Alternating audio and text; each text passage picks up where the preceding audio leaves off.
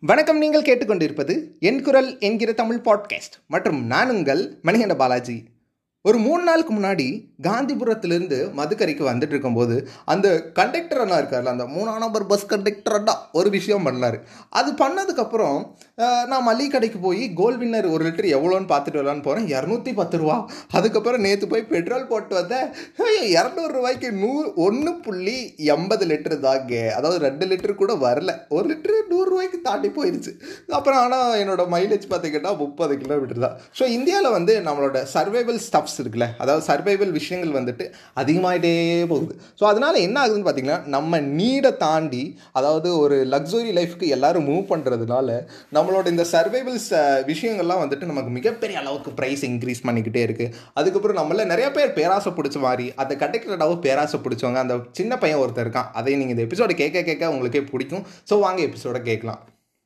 என் அப்பா காசை இந்த தண்ணி மாதிரி செலவு பண்ணதுனால நான் சம்பாரிச்சு இப்போ எவ்வளோ ஹார்ட் ஒர்க் பண்ணி சம்பாதிக்கிறேன்னு எனக்கு மட்டும்தான் தெரியும். அந்த ஒரு கடின உழைப்பை போட்டு சம்பாதிக்கிற அந்த பணம் எனக்கு ரொம்ப முக்கியம்னு சொல்லிட்டு என்னோடய வண்டியை நான் வீட்டில் நிறுத்திட்டு பஸ்ஸில் இப்போ ட்ராவல் பண்ண ஆரம்பிச்சிட்டேன். பழைய ப- பழைய மாதிரியே. ஸோ பஸ்ஸில் ட்ராவல் பண்ணும்போது அந்த மூணாம் நம்பர் பஸ்ஸில் ஏறி அது அது ப்ரைவேட் பஸ் தான் அந்த இடத்துல இருந்துச்சு. அன்னைக்கு வந்துட்டு பந்துனாங்க கவர்மெண்ட் பஸ்ஸில் ஓடாதுனாங்க ஸோ அப்புறம் ப்ரைவேட் பஸ்லேயே போவோம்னு சொல்லிட்டு போகிறேன் போகும்போது அந்த கண்டக்டர் என்ன ஒரு விஷயம் சம்பவம் பண்ணார். சம்பவம் நம்பர் ஒன் என்ன அப்படின்னு பார்த்தீங்கன்னா அந்த டிக்கெட் எடுத்துகிட்டே வந்துருக்காரு. இந்த பையன் இன்னசென்ட் பையன் உட்காந்துட்டே இருக்கான். கையில் வந்து காசு வச்சுட்டு இருக்கான். இந்த அண்ணா அதை பார்த்துட்டாரு. இந்த பையன் வந்துட்டு கொஞ்சம் சூதுவாது தெரியாத அதாவது என்ன சொல்கிறது அந்த விஐபி படத்துலலாம் ஒரு என்ன கண்ணாடி போட்டு கழுத்தில் ருத்ராஜ் இருக்கிறனால பலோட நடிச்சிட்டிங்களா? அந்த மாதிரி ஒரு கேரக்டர்னு வச்சுக்கோங்க அந்த ஒரு குட்டி பையன். ஒரு ஏழாவதுலேருந்து எட்டாவதாக படிப்பான். அந்த பையன் கையில் காசு வச்சுக்கிட்டு இருக்கான். இந்த அண்ணா அதை பார்த்துட்டாரு. வந்துட்டு டிக்கெட் எங்கேன்னு கேட்குறான் அந்த பையன் மதுக்குறைங்கிறான். அப்புறம் வந்து பதினோரு ரூபா டிக்கெட்டுன்னு சொல்கிறாரு முப்பத்தி மூணு ரூபா அவன் கையில் கரெக்டாக வச்சிருக்கான். அவங்க ரெகுலராக அந்த பஸ்ஸில் தான் ட்ராவல் பண்ணுவாங்க போல். ஸோ அவன் கையில் வச்சுட்டு இருக்கும்போது அந்த மூணு ரூபா சில்லறை வந்து அந்த அண்ணன் எடுத்து அவரோட பாக்கெட்டுக்குள்ளே போட்டார். அந்த கண்டக்டர் பைக்குள்ளே இருக்குல்ல அந்த காசுலாம் போடுவாங்கள்ல அந்த பைக்குள்ளே வந்துட்டு இந்த முப்பது ரூபாய் வச்சுட்டாரு. ஸோ நான் பார்க்குறேன் என்னடா இப்படி எல்லாம் பண்ணுறாங்களே மூன்று ரூபாய்க்கு இப்படி எல்லாம் இருக்காங்களே அப்படின்னு சொல்லிட்டு அதுக்கப்புறம் ஒன்று நடந்துச்சு பாருங்க. இந்த இப்போ நான் வந்துட்டு என்னோட புக் ரீடிங் கிளப்பில் இந்த மந்தோட புக்கு வந்து பார்த்தீங்கன்னா கழிவறை இருக்கை லதா அவர்கள் எழுதிய கழிவறை இருக்கைங்கிற அந்த ஒரு புக்கு தான். ஸோ அந்த புக்கை படிச்சுட்டு இருக்கும்போது இங்கே ஒரு விஷயம் நடந்ததை நான் ரிலேட் பண்ணிக்க முடிஞ்சு அந்த விஷயத்தை அந்த ஒரு புக்கில் சொல்லியிருப்பாங்க என்னன்னா நம்மளோட பேரண்ட்ஸ் வந்து நம்ம சின்ன வயசு அதாவது ஒரு இருபது வயசு வரைக்கும் நம்மளை விட வலிமை அதிகமாக தான் இருப்பாங்க அப்படின்னு சொல்லிட்டு பேச்சுலையும் சரி நடத்துலையிலும் சரி எல்லா விஷயத்துலையுமே நம்ம பேரண்ட்ஸ் வந்து நம்மளை விட வலிமையாக இருப்பாங்க. அதே மாதிரி தான் இந்த கண்டக்டர் அண்ணா வந்துட்டு அந்த பஸ்ஸில் அந்த அண்ணா தானே வலிமையானவங்க. ஸோ அந்த அண்ணா சொல்கிற ப்ரைஸ் இல்லை அந்த அண்ணா டிக்கெட் நீ எடுக்கவே இல்லைனாலும் நீ எடுக்கல தான் அர்த்தம். ஸோ அந்த அண்ணா அந்த ஒரு அத்தாரிட்டி அதாவது ஒரு அதிகாரத்தில் இருந்து வலிமையாக இருக்கனால அந்த குட்டி பையனை வந்து ஈஸியாக ஏமாற்றி அந்த மூன்று ரூபாய் எடுத்து அந்த அண்ணா பாக்கெட்டுக்குள்ள வச்சுட்டார். அதாவது சிம்பிளாக சொல்ல போனால் ஆட்டை போட்டு வச்சுட்டாரு அப்படின்னு சொல்லலாம். இந்த மூன்று ரூபாய்க்கு இந்த அண்ணா இப்படி பண்ணுறாங்களா அப்படின்னு பார்த்தீங்கன்னா இல்லவே இல்லை. நான் இந்த ப்ரைவேட் பஸ்ஸில் நல்லா அப்சர்வ் பண்ணி நிறையா விஷயம் நோட் பண்ணிருக்கேன் ஒரு ஒரு சில கண்டக்டர்ஸ்லாம் இருக்காங்க. இந்த மூணாம் நம்பர் ஆகட்டும் அதுக்கப்புறம் ஒரு சில பஸ்லலாம் இந்த ப்ரைவேட் கண்டக்டர்ஸ் என்ன பண்ணுவாங்க பார்த்தீங்கன்னா என்ன எங்கிட்ட மட்டும் இது வரைக்கும் நூற்றி இருபது ரூபா கொள்ளையடிச்சிருக்காங்க எப்படி தெரியுமா? இப்போ ஒரு பாயிண்ட் ஏலேருந்து பாயிண்ட் பி இது நம்மளோட யூடியூப் சேனல்லையும் நம்ம போட்டிருக்கோம். பாயிண்ட் ஏலேருந்து பாயிண்ட் பி போகிறக்கு வந்துட்டு எட்டு ரூபா தான் ப்ரைஸ்னா எங்கிட்ட வந்து பத்து ரூபா டிக்கெட் தருவாங்க. நான் கேட்டால் வந்து தம்பி ஏறிச்சுவா தம்பி இப்படி சுற்றி போகுதுப்பா தம்பி அப்படி சுற்றி போகுதுப்பா அப்படிம்பாங்க. ஆனால் அந்த கண்டக்டர்ஸ்க்கு வந்துட்டு எவ்வளோ சம்பளம் கம்மியாக தான் தராங்க அப்படின்னு நிறையா பேர் சொல்கிறாங்க அதுக்காக நான் கஷ்டப்பட்டு இல்லை நீங்கள் கஷ்டப்பட்டு இல்லை அந்த குட்டி பையனோட அம்மா அப்பா கஷ்டப்பட்டு சம்பாரிச்ச அந்த காசை வந்துட்டு எப்படி அவங்க எடுத்துக்கலாம்? இது நியாயமா அப்படின்னு கேட்டிங்கன்னா இந்த மாதிரி தொழில் பண்ணுறவங்க இந்த மாதிரி ஏமாத்துறவங்க எல்லாருமே வந்துட்டு மகாத்மா காந்தி மாதிரி பேசுவாங்க. ஏன் அப்படின்னு பார்த்தீங்கன்னா அவங்களுக்கு அதான் தொழிலே. அதில் தான் காசு லாபம் வருதே. அதாவது சம்பளத்தை விட அதிகமாக வந்துட்டு இங்கே கிம்பளம் அதிகமாக வாங்குறதா சொல்லப்படுது. ஸோ அந்த மாதிரி எல்லாருமே வந்துட்டு இப்படி நீடை தாண்டி ஒரு லக்ஸுரி லைஃப்க்கோ அதுக்கப்புறம் சர்வைவலை தாண்டி அதுக்கப்புறம் மிகப்பெரிய ஒரு அம்பானி மாதிரி வாழணும்னு எல்லாரும் ஒரு கற்பனையில் போயிட்டு இருக்கனால அம்பானி அவர்களுக்கு தான் காசும் சொத்தும் அதிகமாயிட்டே இருக்குது நீங்கள் நினச்சி பாருங்க.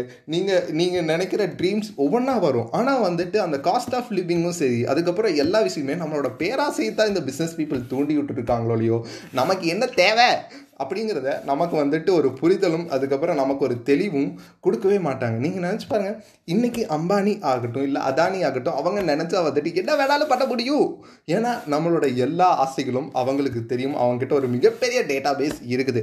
ஸோ இந்த எப்படி வந்துட்டோம் பார்த்தீங்களா மூணாம் நம்பர் பஸ் ஆரம்பித்து அதானி அம்பானி அவர்களுக்கு வந்துட்டு ஏன்னா இன்றைக்கி வந்துட்டு அவங்க தான் வந்துட்டு இன்டைரக்டாக நம்மளோட தாய்நாட்டில் அதாவது பாரத தேசத்தில் எல்லாத்தையும் கட்டுப்படுத்திட்டு இருக்காங்க அப்படின்னு நிறையா ஜேர்னலிஸ்ட் ஒரு வெளிப்படையாக சொல்லிக்கிட்டு இருக்காங்க. ஸோ அதை உங்ககிட்ட ஷேர் பண்ண நினச்சேன். அதுக்கப்புறம் இந்த மூணாம் நம்பர் பஸ்ஸில் இருக்கிற அந்த கண்டக்டர் நான் ஏன் பண்ணாங்க அப்படின்னு பார்த்தீங்கன்னா அந்த அண்ணாக்கு வந்து ஒரு பேராசை இருக்கலாம்.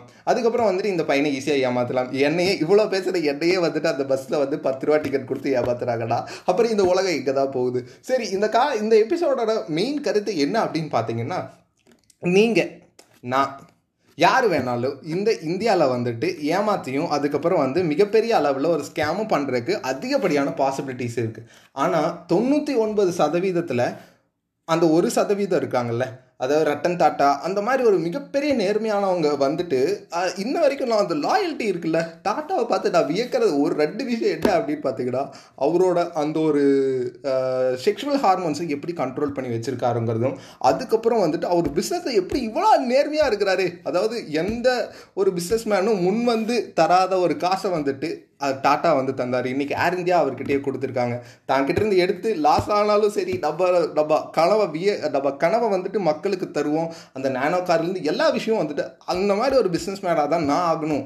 அதாவது பிஸ்னஸ் ஃபீல்டில் வந்தேன்னா டாட்டா மாதிரி தான் ஆகணும்னு சொல்லிட்டு இருக்கேன். ஸோ அந்த மாதிரி நேர்மையாக இந்தியாவில் பணம் சம்பாதிக்கிறது ரொம்ப ரொம்ப ரொம்ப ரொம்ப முக்கியம். நம்மளோட மூதாதையர்கள் காந்திக்கு முன்னாடி நம்மளோட ராஜராஜ சோழன் அதுக்கப்புறம் எல்லாருமே வந்துட்டு நேர்மையாக தான் இருந்திருக்காங்க. ஸோ அவங்களோட வழிகாட்டலில் நம்ம நேர்மையாக இருப்போம். எவ்வளோதான் ஸ்ட்ரகிள் எவ்வளோதான் பெட்ரோல் ப்ரைஸ் கேஸ் ப்ரைஸ் அதுக்கப்புறம் ஆயில் ப்ரைஸ் ஏற்றுனாலும் நம்ம நேர்மையாக சம்பாரித்து ரெண்டு இட்லி சாப்பிட்டாலும் அது நமக்கு போதும்.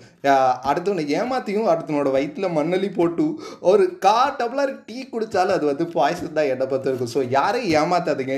ஏமாறாமல் இருக்கிறது ரொம்ப கஷ்டம் இல்லை. உங்களுக்கு என்ன தேவை அப்படிங்கிறத நீங்கள் தெளிஞ்சு அது அதாவது தெரிஞ்சுக்கிட்டு அதுக்கப்புறம் என்ன சொல்கிறது எனக்கு இதுதான் வேணும் இது வேண்டாம் அப்படிங்கிறதுல நீங்கள் முடிவாக இருக்கணும். அதாவது எங்கே ஆம் சொல்லணும் எங்கே இல்லை வேண்டாம் அப்படின்னு சொல்லணுங்கிறத தெரிஞ்சுக்கணும். அப்புறம் முக்கியமாக இந்த ஒரு எபிசோடோட கடைசி கருத்து என்ன அப்படின்னு பார்த்தீங்கன்னா அஜித்குமாரை பார்த்துருக்கீங்கள அவர் இப்போ நினச்ச ஆடில் சம்பாதிக்கலாம் அதுக்கப்புறம் ட்விட்டர் அக்கௌண்ட் ஓப்பன் பண்ணி என்ன வேணாலும் அவருக்குனால பண்ண முடியாத விஷயங்களே இல்லை. ஆனால் அவர் ஒன்று சொல்லியிருக்காரு. அதாவது நான் பர்சனலாக அவர்கிட்ட இருந்து புரிஞ்சுக்கிட்டது ஒன்று தான் போதும். இனஃப் அப்படிங்கிற ஒரு வார்த்தை வந்து அவர் லைஃப்பில் மிகப்பெரிய ஒரு ஆணி வேறாக இருக்கிறதா நான் பார்க்குறேன். அந்த மாதிரி உங்களால் போதும் எனக்கு வேண்டான்னு சொல்ல முடிகிற ஒரு விஷயந்தான் உண்மையாலுமே அதானி அம்பானியை விட நீங்கள் பெரிய பணக்காரன்னு காமிக்கும். ஸோ வந்து போதும்னு சொல்லி பாருங்க லைஃப்பில் வந்துட்டு அல்ல அல்ல அன்பும் அதுக்கப்புறம் வந்துட்டு சந்தோஷமும் வரும். இந்த எபிசோடு இதோட நிறைய பெறுது இந்த எபிசோடு இவ்வளோ நேரம் நீங்கள் கேட்டுட்டு இருந்ததுக்கு ரொம்ப நன்றி. அதுக்கப்புறம் கேட்டுக்கிட்டு மற்றவங்களுக்கு ஷேர் பண்ணுங்கள் அந்த மூணாம் நம்பர் பஸ்காரனா பண்ணது? தப்பு. அந்த மூணா அந்த பையன் பண்ணது வந்துட்டு கேர்லெஸ்ஸாக இருந்ததுனால அவன் வந்து பணத்தை இருந்துட்டான் ஸோ கேர்லெஸ்ஸாக இருந்தீங்கன்னா உங்கள் பாக்கெட்லேருந்து உங்கள் சொத்தவே எழுதி வாங்கிடுவாங்க இன்னைக்கு இருக்கக்கூடிய இந்த இன்டைரக்ட் கார்ப்பரேட் சொசைட்டியில் ஸோ இதை வந்து நீங்கள் மற்றவங்களுக்கு ஷேர் பண்ணணும்னு நான் கேட்டுக்கிறேன். இந்த எபிசோடு இதோட நிறைய பெறுது நீங்கள் ஏதாச்சும் கேட்க விரும்பணும் இல்லை வந்துட்டு இந்த எபிசோட் பற்றின கருத்துக்களை underscore dot Balaji under ஸ்கோருங்கிற என்னோட இன்ஸ்டாகிராம் பக்கத்தில் நீங்கள் தெரிவிக்கலாம். மீண்டும் அடுத்த எபிசோடில் உங்களை சந்திக்கும் வரை உங்களிடம் இருந்து விடைபெறுவது உங்கள் மணிகண்ட பாலாஜி. நன்றி வணக்கம்.